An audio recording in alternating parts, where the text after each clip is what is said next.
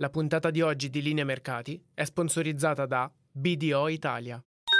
Podclass, i podcast di classe editori. Wall Street archivia la terza giornata di fila in rialzo con gli indici praticamente sui massimi di oltre un anno fa, marciano verso la seconda settimana su tre in rialzo, mentre i treasury hanno visto i loro rendimenti sgonfiarsi con quello del decennale intorno al 3,85%, il titolo a due anni intorno al 4,7%, dollaro debole, WTI invece ai massimi di aprile e Brent sopra gli 80 dollari al barile per la prima volta da maggio tutto questo è la conseguenza di un'inflazione che negli Stati Uniti si è portata ai minimi del 2021.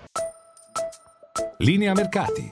In anteprima, con la redazione di Class CNBC, le notizie che muovono le borse internazionali. Il market mover della giornata è stato l'indice dei prezzi al consumo. Negli Stati Uniti a giugno ha registrato un incremento mensile dello 0,2%, a livello core stessa performance mese su mese, questo significa che è la prima volta in sei mesi che il dato non è cresciuto di almeno lo 0,4%.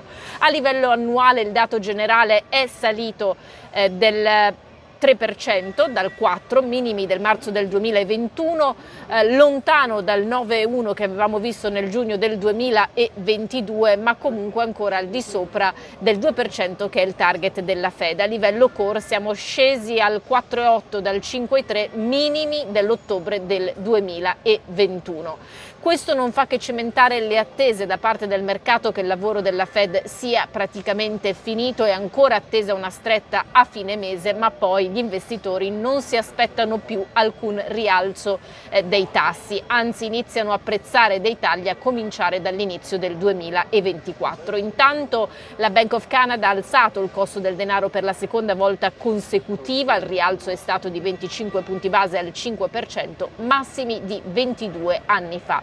A livello aziendale rialzo di circa il 10% per Domino's Pizza e questo grazie a un accordo globale con Uber che consentirà ai clienti di ordinare eh, pizza appunto attraverso la app Uber Eats.